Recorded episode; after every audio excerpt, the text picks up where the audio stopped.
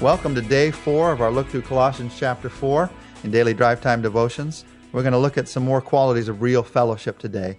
We're just looking through these people that Paul mentions at the end of Colossians 4 and seeing in each of their lives a lesson that you and I can learn about what real fellowship is all about. Yesterday we talked about the fact that fellowship is a relationship. We learned that from Tychicus.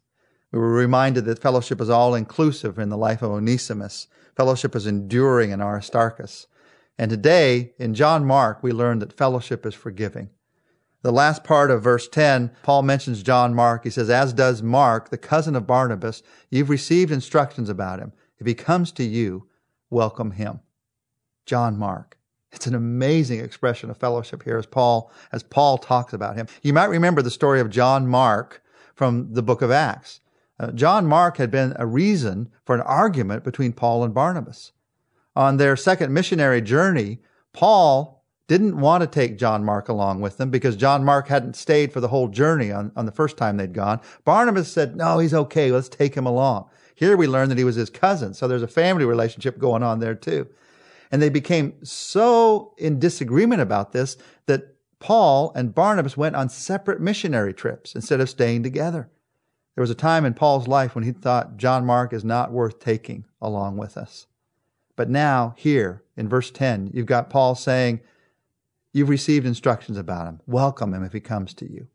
And you have Paul affirming the ministry of John Mark. It's an amazing thing that fellowship is forgiving.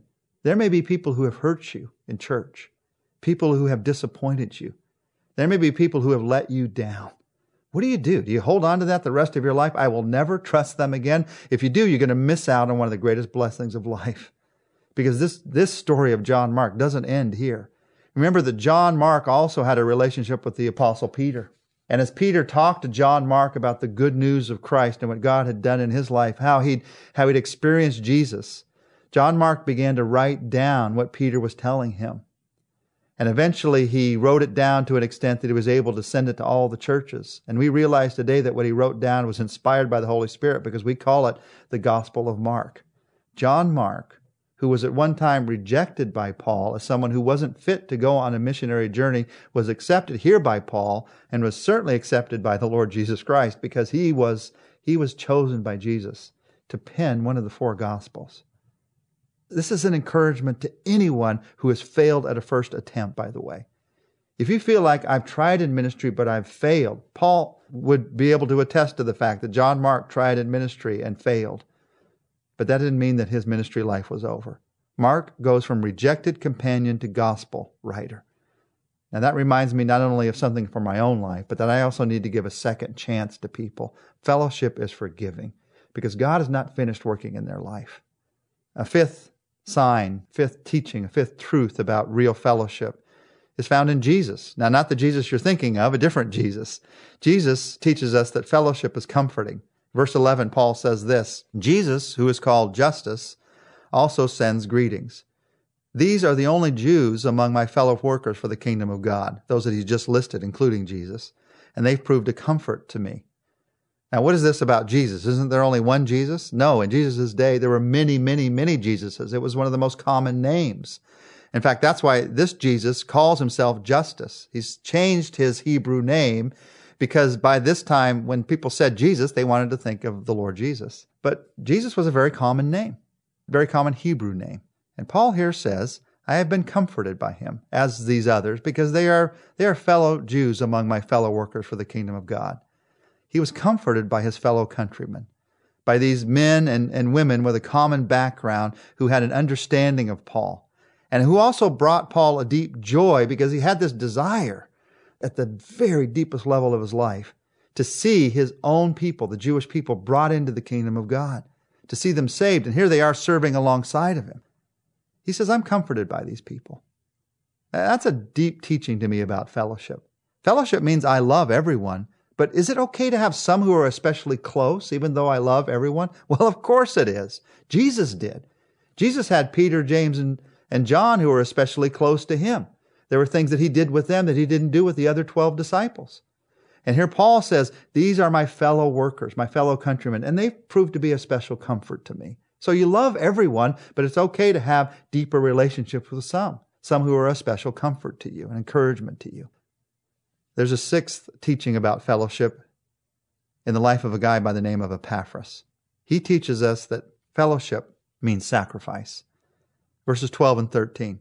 Epaphras, who is one of you and a servant of Christ Jesus, sends greetings. He's always wrestling in prayer for you, that you may stand firm in all the will of God, mature and fully assured. I vouch for him that he is working hard for you and for those who are at Laodicea and Hierapolis. Epaphras models for us what true sacrifice means.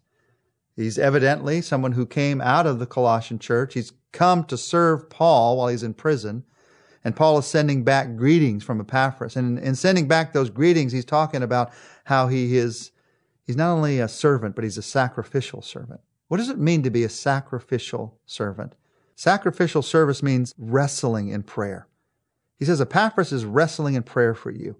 If you've ever seen a wrestling match, you know that, that wrestling is more than just effort. It's making the right moves. And prayer is more than just human effort. It's making the right moves. What are the right moves in prayer? Well, here's what Epaphras did. He says he is agonizing in prayer for you, that you may stand firm in all the will of God.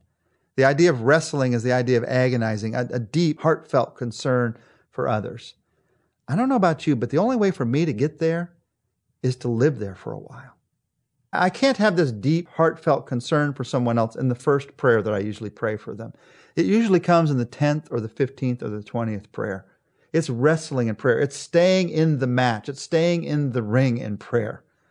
And Epaphras did that. One of the ways that you can sacrificially serve is to stay in in prayer with someone, even when it seems like there's no hope, even when it seems like they've lost their faith, even when it seems like they're never going to serve again, even when it seems like you still keep praying for them. What does it mean to wrestle in prayer? There's this idea of agonizing in prayer, of staying in the match. But there's also this idea of centering on God's will. He's wrestling that you may stand firm in all the will of God.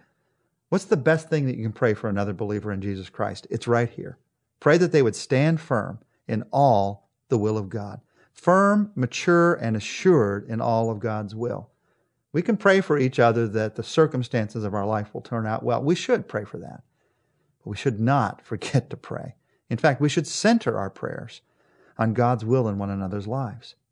So you pray for somebody in your family right now, somebody that's a friend right now, a fellow believer. Lord, help help this person. Call them by name. Help them to stand firm in your will today. Help them to mature, to grow in your will today. Help them to become more fully assured in your will today. As you pray for that person right now, you're, you're in one sense beginning a wrestling in prayer for them. And that's one way that we sacrificially serve one another. Instead of thinking about myself, I'm thinking about somebody else. I'm serving. He did it, Epaphras served by wrestling in prayer. He also did it, Paul says, by working hard for you.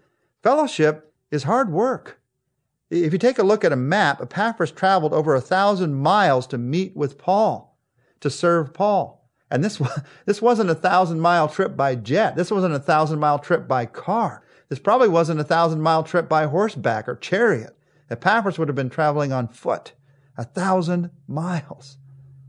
Now he may have, he may have part of that journey had an easier time on some boat or some chariot, but I like to realize that However, he had to travel, it was hard work. Let God challenge you right now.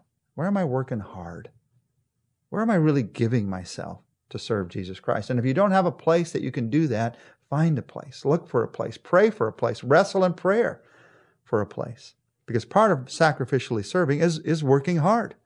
The idea that uh, I'm going to sacrificially serve God, but it's never going to be hard work, it's pretty easy to see how ridiculous that is. If you're afraid of, uh, if you're afraid of working hard on your own effort rather than God's effort, the way to make sure that you're working hard based on God and your faith in Him is to continually wrestle in prayer. You start with prayer, and out of that prayer, you work hard. You do the work that God's given to you. Now, as we pray today, let's pray about these aspects of fellowship.